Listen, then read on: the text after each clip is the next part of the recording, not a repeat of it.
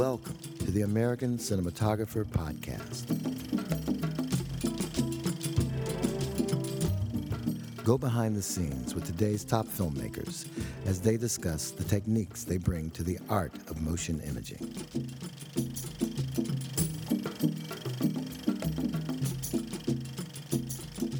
This podcast is sponsored by the ASC Masterclass, a five day seminar taught in Hollywood. Learn more at theasc.com.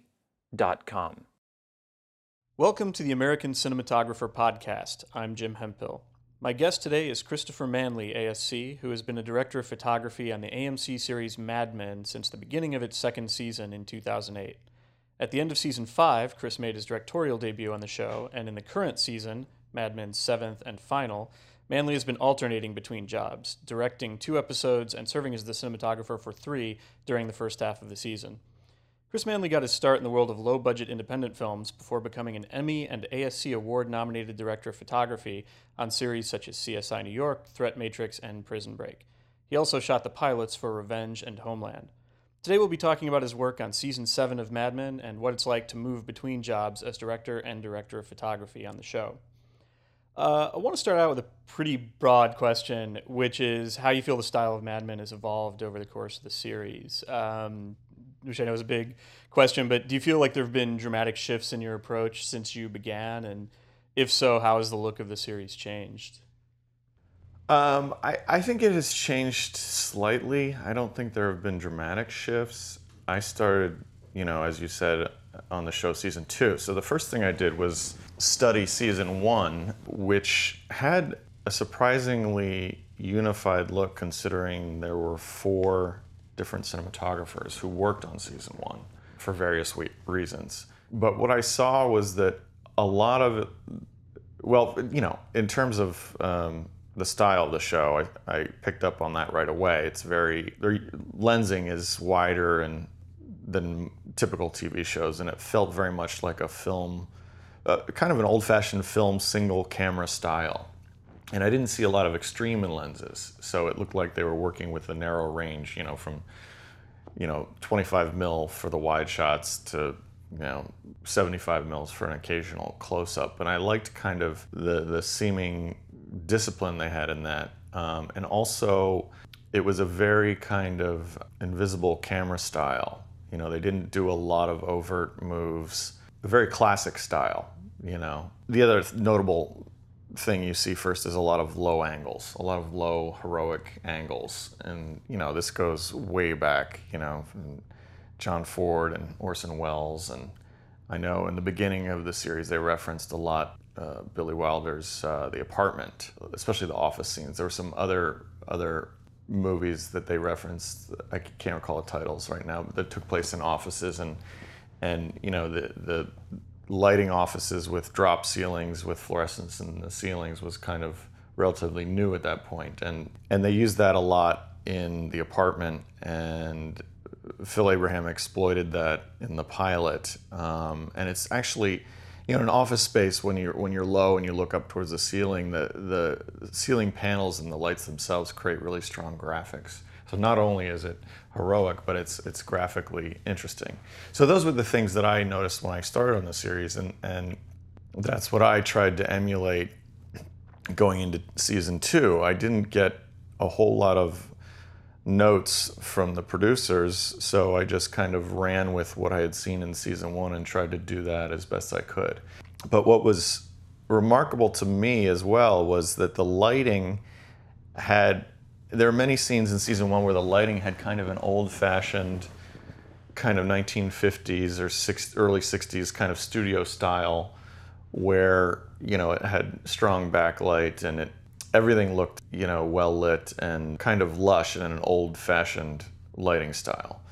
So I, I, was I started out trying to do more of that. Now this is not in the office sets, but more in the, the swing sets and the home environments and places like that. The, the show felt like, you know, movies of that time period. And over the course of working on the show for the next year or two, I learned that that was not Matthew Weiner's preference and it's not you know it's a fun style to work in but it's not my go-to preference either. And so what, what I found over more or less discovered it in season three was that he and I kind of both preferred uh, a more naturalistic lighting style, you know, a lot more soft light, bounce light, directional light, and to never, you know, to try to never give away that we're shooting in a studio to make it look more like a location. And this is a much more 60s style of, of cinematography, uh, which, you know, which came in the mid to late 60s with the work of people like Haskell Wexler and Nestor Almendros. And partly that was because the film stocks were becoming faster and it became easier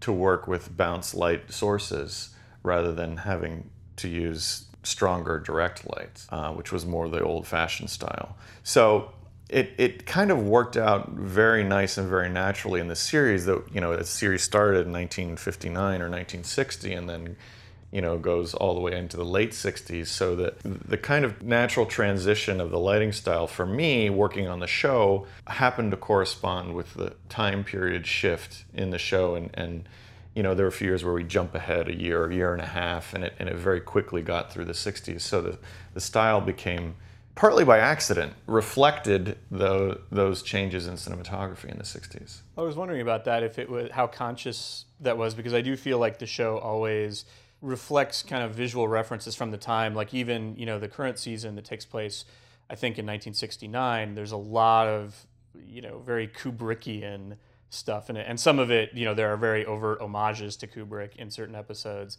And I was wondering how much you talk about that with uh, Matthew Weiner or the other producers. Um, do you guys look at specific films or TV shows from the era in any given se- season and use those as visual references? Uh, we do. I mean, occasionally Matt will, at the beginning of a season, he'll he'll tell everyone to watch a movie or like two or three titles. Like I remember one year it was it was Shadows, by Cassavetes, and now you know, and I can't remember the other titles, but uh, not so much that he wanted to emulate that style, but there was something in that that he wanted to inform us in our work. I remember I, I I think it was season four, it was he was looking for more grittiness. So we looked at Midnight Cowboy. Matthew is very intent upon creating a reality, and part of that for him is seeing environments that look messy in the way that real life does.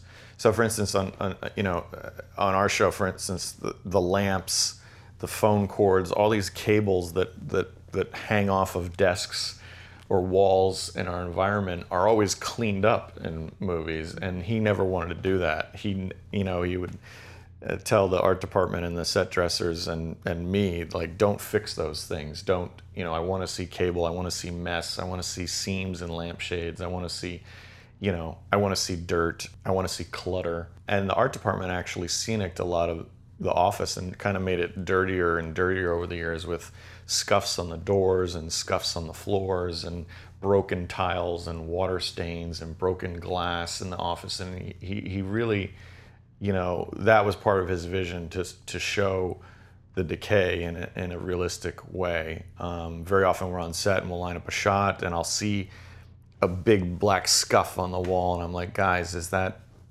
is that art direction or was that an accident that one of the grips had with a piece of equipment, you know? and then we have to consult, you know, the art department and try to figure out if that was intentional or not, whether we should fix it or just leave it alone. So there was a lot of that. Um, also, you know, occasionally he'll he'll have in mind for a certain episode a certain movie, and he'll say for this episode, watch this movie.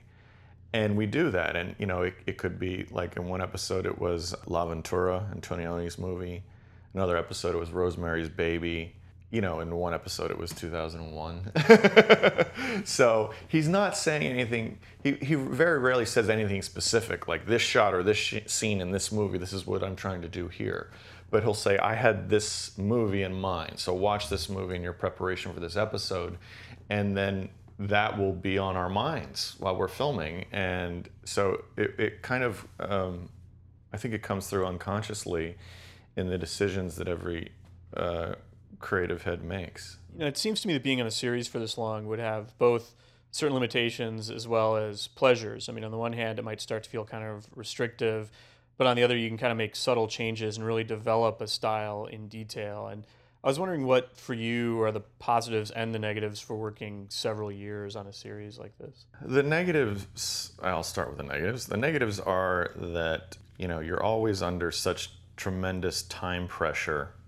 It's very tempting always to reach into your bag of tricks and to pull out what has worked well in the past because you know it works, you know it's good, you know it's fast, everybody's done it before, and you'll get the job done. That's the negative, that's the downside, and that can be a little bit creatively stifling.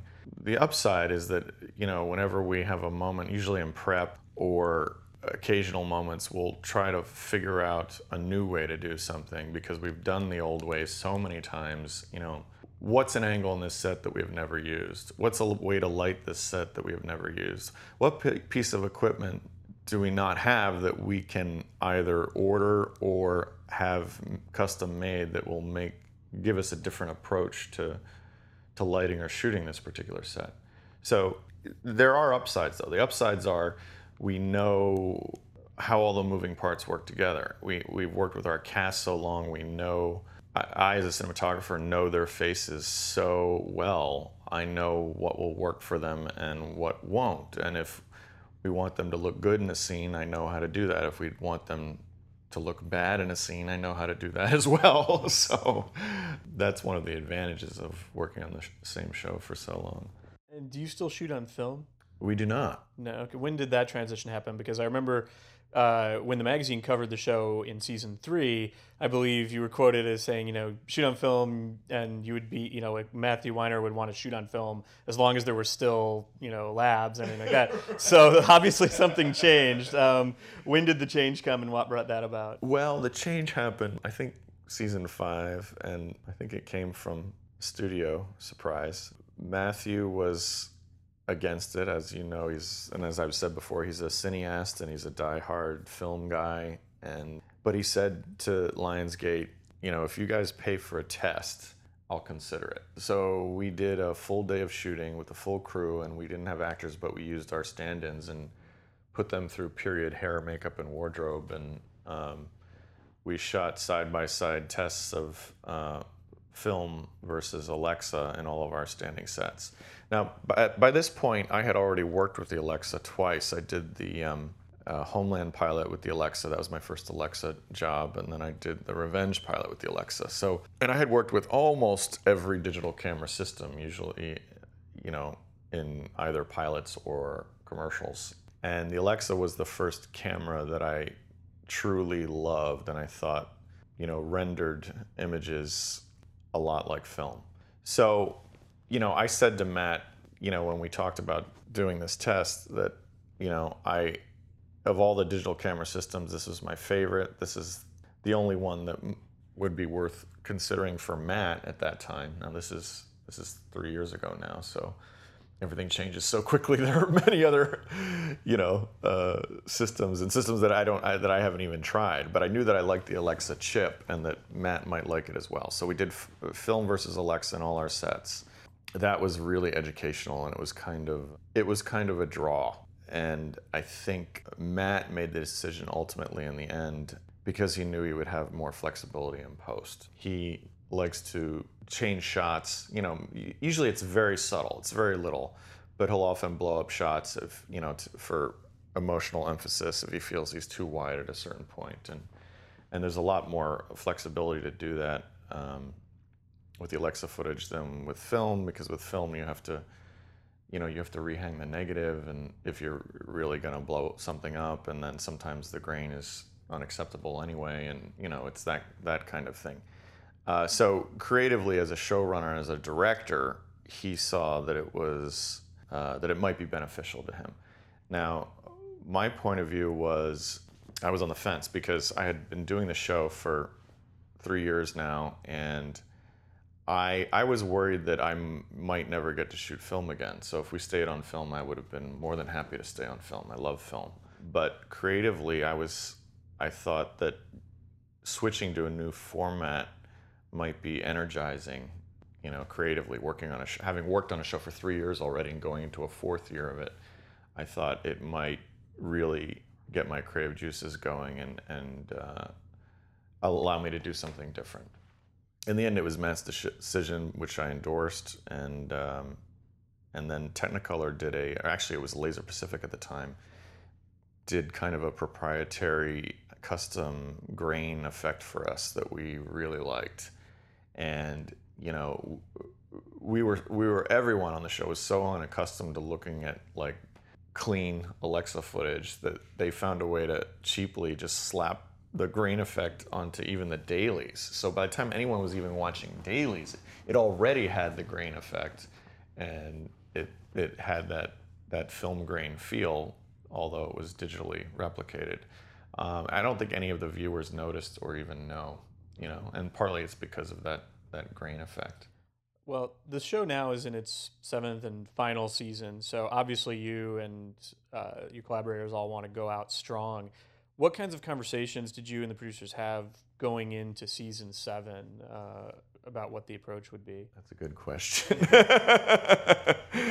um, or did it not feel different? I mean, well, I we, we, we we didn't try to try to change very much at all. I mean, I think that we felt like you know the formula we had put together was working really well. So I, I don't I don't think we made any significant changes, any notable changes even um, from season six to season seven. Season seven was kind of strange for me because the schedule worked out so that I would direct episode three. So what it meant was that I shot the premiere and then stopped and then went right into prep as a director you know, the first half of season season seven was very strange that way. So I, I prepped as a director episode two. I didn't shoot. I directed episode three, and then I posted, you know, did editing during episode four, and started shooting episode five. And we had a director drop out at the last second. So then I took over, and had to jump in and direct episode five, and then shot six and seven. So it was a very strange. The first half of season seven was very strange for me creatively. I was, and, and by the time, you know, I, I, basically I had shot 701, the premiere, and then hadn't really DP'd much of anything until second to last episode, 706. So I felt a little out of sorts, and and when I started episode six, I I had to you know re retrain my brain to get back into DP mode. It was kind of tricky but it you know it only took a day or less you know it's like riding a bike you know yeah well that's something i'm really interested in that i wanted to talk to you about is this dual role you have on the show now where you kind of go back and forth um, going back a couple years how did it first arise that you became a director uh, on the show? How did you start? How did that opportunity come up? Um, was it something you had always been pursuing or? No. In fact it, it wasn't. I you know I, I wanted to i studied film as an undergraduate and when you're a freshman film student you want to be a writer director filmmaker because that's the only job you know and that's what everyone wants to do when they're 18 or 19 if they've chosen to study film slowly i learned that i had an aptitude for shooting and people wanted me to shoot for them and then it was around the time when i applied to afi that i decided that I wanted to work on set as much as possible, and that I didn't really see myself as the type of personality who who could raise money for a film, you know, get people excited about my film. You know, there's there's a, there's a lot of salesmanship that goes on with being an independent filmmaker, and I didn't feel like I, that that I had the personality to be successful at that. So I gravitated towards cinematography, and then when I applied to uh, the American Film Institute, that's when I made the decision to apply as a cinematographer. And then when I went there, I, I kind of got trained to think that it was the best job in the world. And there, there, are many people who say that it is. Um, and I don't dispute that. Um, so I put the whole, you know, that, that notion of, you know, directing when I was a young person went way, way, way on the back burner. And I didn't think about it for years and years. But then when I started, at some point before season five, I again, and it's part of it's part of like being on a show for many years. I felt like I needed to up the ante somehow. I needed to engage the show more fully and be creatively juiced. And so, I mean, I'll give you an example. many people talk about how they they can't sleep before the first night of a, of a new show or a new movie or whatever because they're so keyed up and nervous about it. And I hadn't felt that way in years. I thought, what you know, what is what is going to give me that feeling again? You know, and be careful what you wish for, of course. So I asked Matt. Actually, Matt Matt Weiner asked me um, if I could recommend any any directors, any new directors to come onto the show, and I said, "Well, uh, how about me?" and he was a little surprised, and I was surprised that I asked, and uh, he said, "Sure, great, you know, why not?" Um, so I'm I'm happy that he trusted me enough to think that I could do it because I wasn't sure I wasn't sure if I could do it. I hadn't directed anything since I was an undergraduate, which was my thesis film. Um, I did direct one spec spot 12 or 15 years ago, but that was I'm not sure if I answered the question, but um, Yeah, no. And, well, and so that, that's you- how it happened. And when you jumped and when you directed that first episode, I mean, did you uh, the night before were you unable to sleep and nervous? And, Yes, yes, it was pretty nerve wracking, and and I was kicking myself, thinking, why why did you do this? Actually, I'll tell you a little funny anecdote. I was in the office prepping as a director for my first episode, and when you know when I came into the office, there were some floor plans on the walls, and there were some pencils and pens and post its, and I, I was doing notes for myself and going through the script, and I use, I put all my notes on post-its because I that way when you get new drafts, I can just transfer the post-it notes instead of recopying everything by hand. It's just my method. Anyway, so I'm I'm I pull off a post-it for a note and put it in my script, and I see that there's writing on the post-it underneath, and I thought that's strange. Somebody wrote something in the middle of my post-it pad. It was upside down, and I turn it around, and it says, "So you really wanted to direct." And I thought, hmm, who had this office right before me? and it was Phil Abraham. uh, yeah, we had a good laugh about that uh, because he knew exactly what I was going through because he, you know, he, he did it first on The Sopranos. Right. Um, so he knew he'd totally been there. But specifically, I, I was transitioning from DP to director. I was most concerned that I wouldn't be able to give up the photography.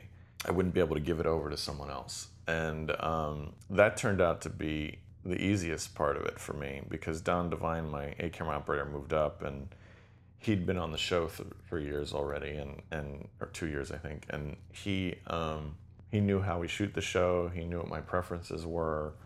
I left him alone more or less. Uh, he did a fantastic job. I didn't worry about it at all. I was so consumed with honoring the story, getting the script right, working with actors, trying to learn their language, which is different than DP's language.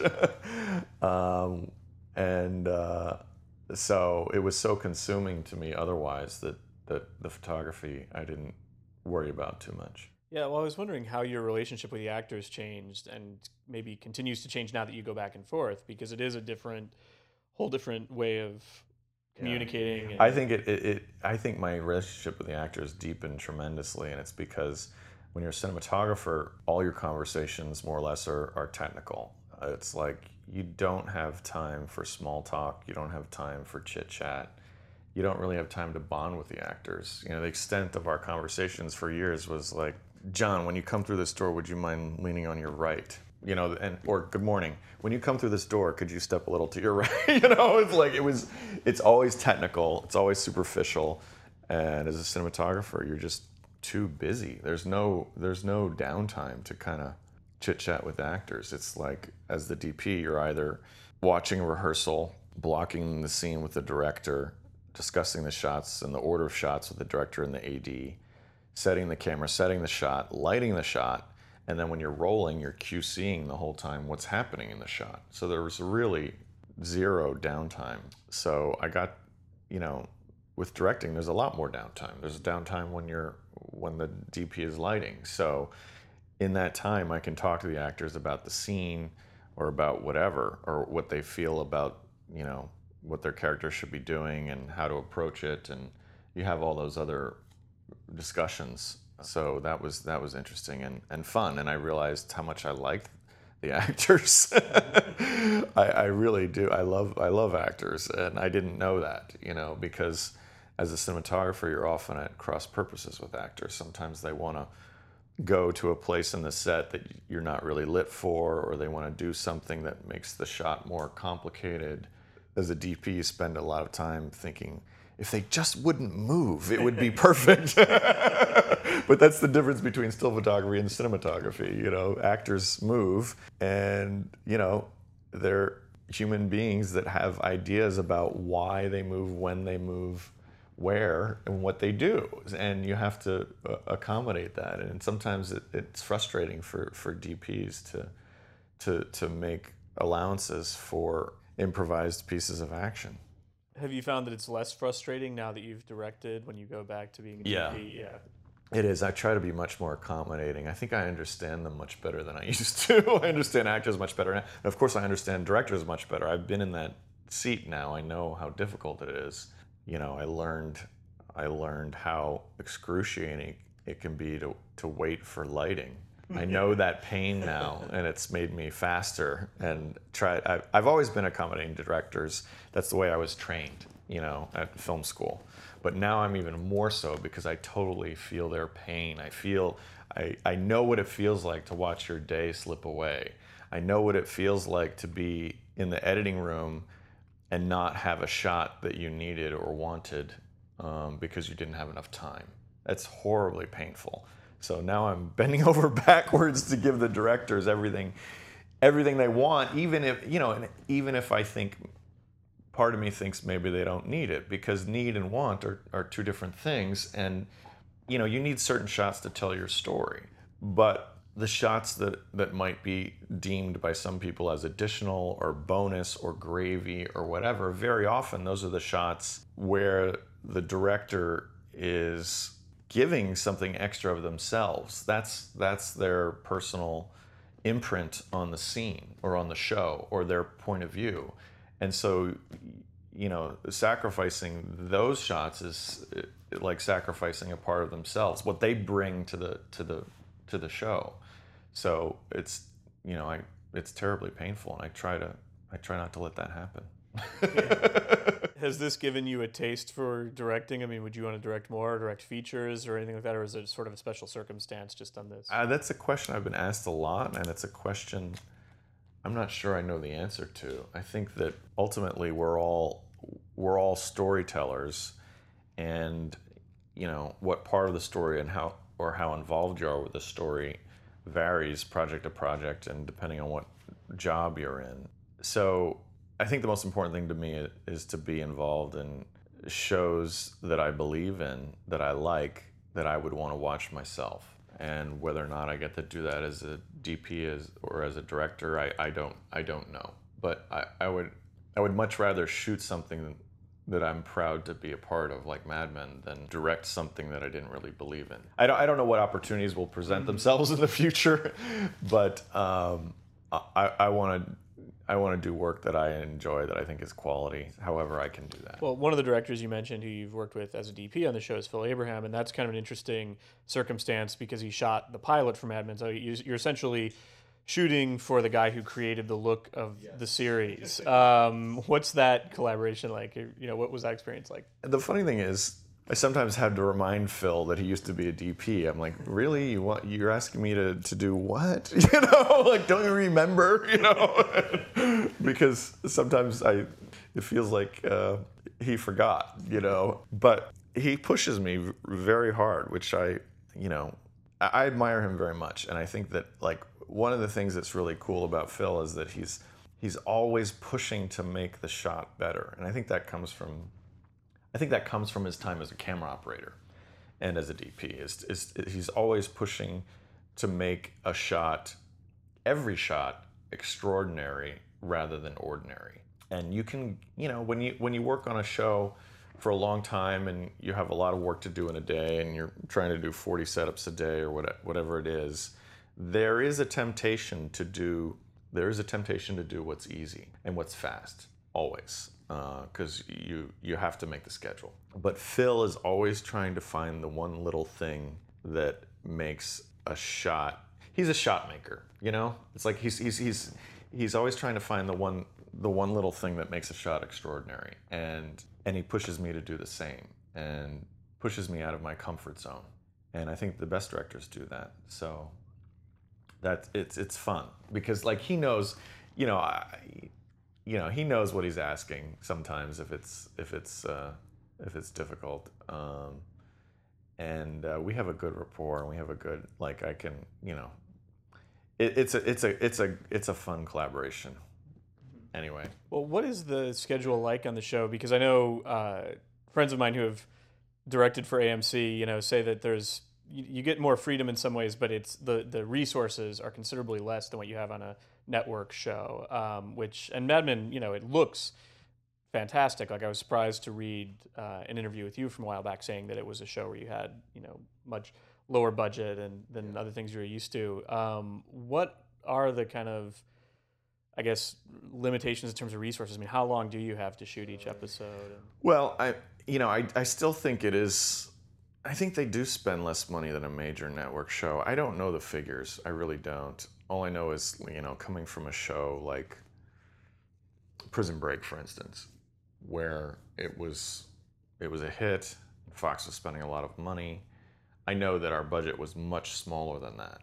You know, um, I, I, I so I don't I don't know actual figures, uh, but I feel it. um, when I started on Mad Men, we were a seven day show. We did seven days per episode, and invariably with seven days there would be you know occasional scenes that get dropped. And then every three or four episodes they would add a day to clean up stuff you know pick up scenes we missed or maybe re- reshoot a shot or a scene or you know some second unit type stuff.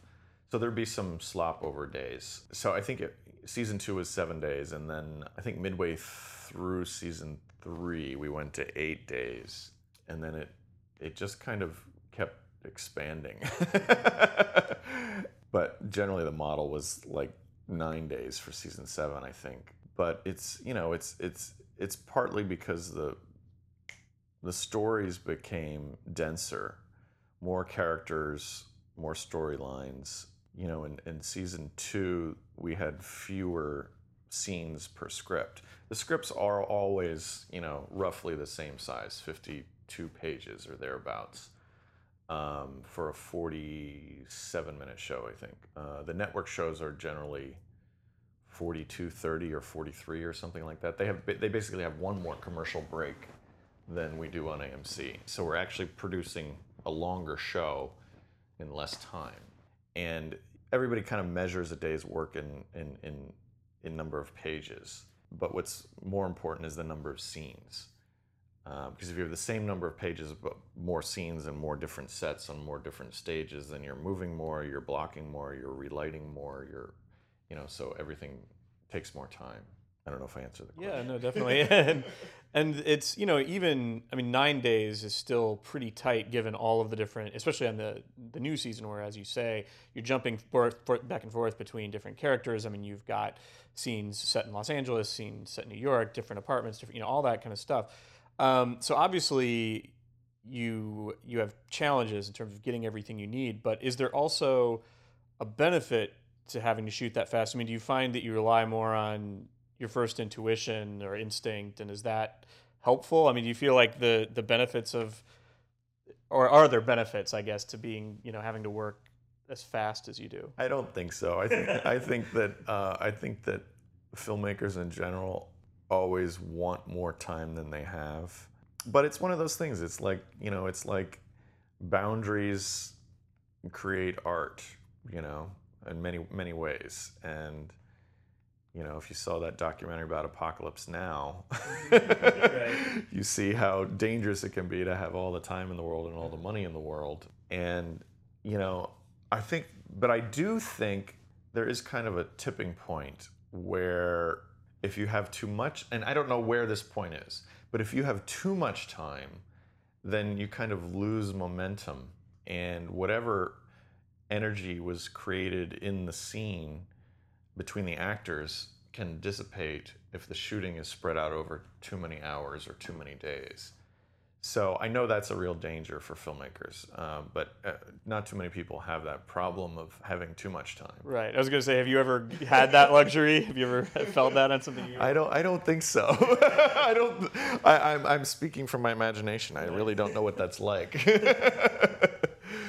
you know, you can get. You can definitely get too too precious if you if you're given too much time. How much of a role do you get to play in post on the show, both as a director and as a cinematographer? Because you were talking about how in the first half of season seven, you were kind of always.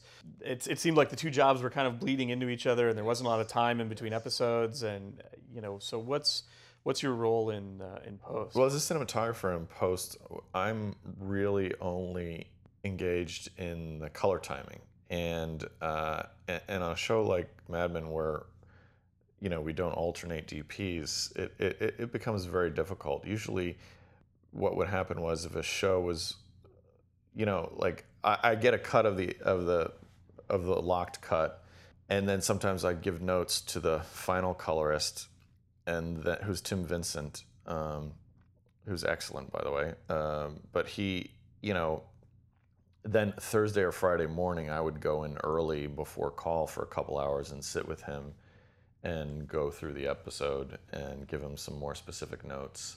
And as the years progress, I've done that less and less. And partly it's because Tim is completely on my wavelength. He's completely on Matt Weiner's wa- wavelength. He knows what we like and what we don't like. And I mean, it, it, it got to the point where it's really, it's really uncanny. You know, for instance, I'd be looking at a shot and I say to Tim, "Can we put a, you know, a little power window here on that corner. He's like, like this, and then he'll pull it, and it's like he's already done it. Mm-hmm. I'm like, oh wow, you already did that. Yeah, uh, just make it a little stronger, you know. So he's totally.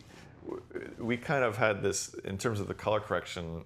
Matthew and Tim and I have have our minds have melded in terms of how the show has looked, and so it takes less and less maintenance to get that that look. So. Um is are you done on the show now? Have you shot everything for yes, season seven? we are finished and forever. So how do you uh, how do you feel looking back on it? Was it were you relieved to be done, or were you you know did you feel lost or uh, it, was def- like? it was definitely bittersweet it was bittersweet and towards the end I, I got so it's so exhausting you know it's a marathon and i got um, so focused on just completing each day and completing the work and doing it well and you know through utter exhaustion that I didn't have I didn't really have time to reflect on the fact that it was all ending until the final day which was emotionally uh, pretty devastating I think for everybody. Um, you know we wrapped eight principal actors on the final day so each time we'd do their last shot, there'd be, you know, speeches and hugs and tears, and we we went through that. I wasn't I wasn't prepared for that. I wasn't prepared for that. It was it was uh, because it is it is a family, you know, and um, our producer Scott Hornbacher and Matt Weiner have, have worked very hard over the years to make it a family atmosphere and to you know, surround themselves with people who love the show, get along, work well together, and it was a really uh, rare thing. And um, you know, a lot of us when we're shooting, we spend way more time with each other than we do with our own families. So it really is our work family, and um, you know, to see it kind of end is just it's it's really it's emotional and sad. Um, it was a hard day. It was the hardest day, I think.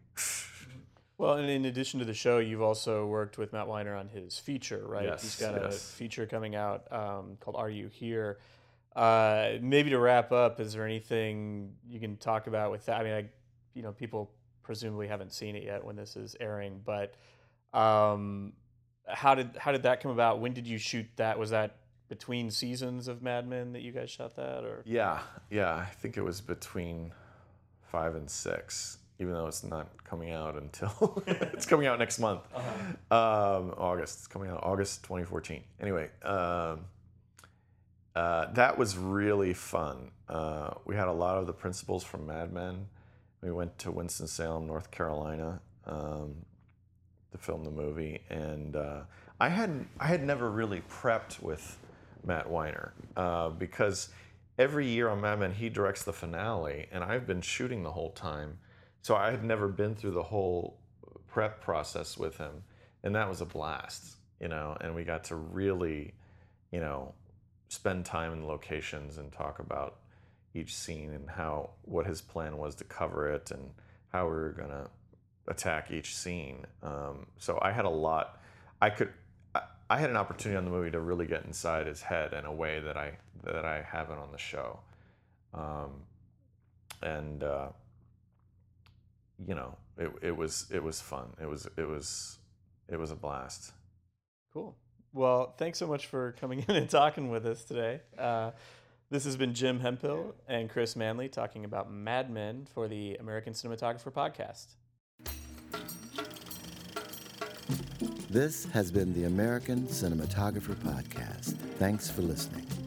You can find more podcasts, blogs, and exclusive ASC content by logging onto theasc.com. This podcast has been brought to you by the American Society of Cinematographers, a nonprofit organization dedicated to promoting the art and craft of cinematography.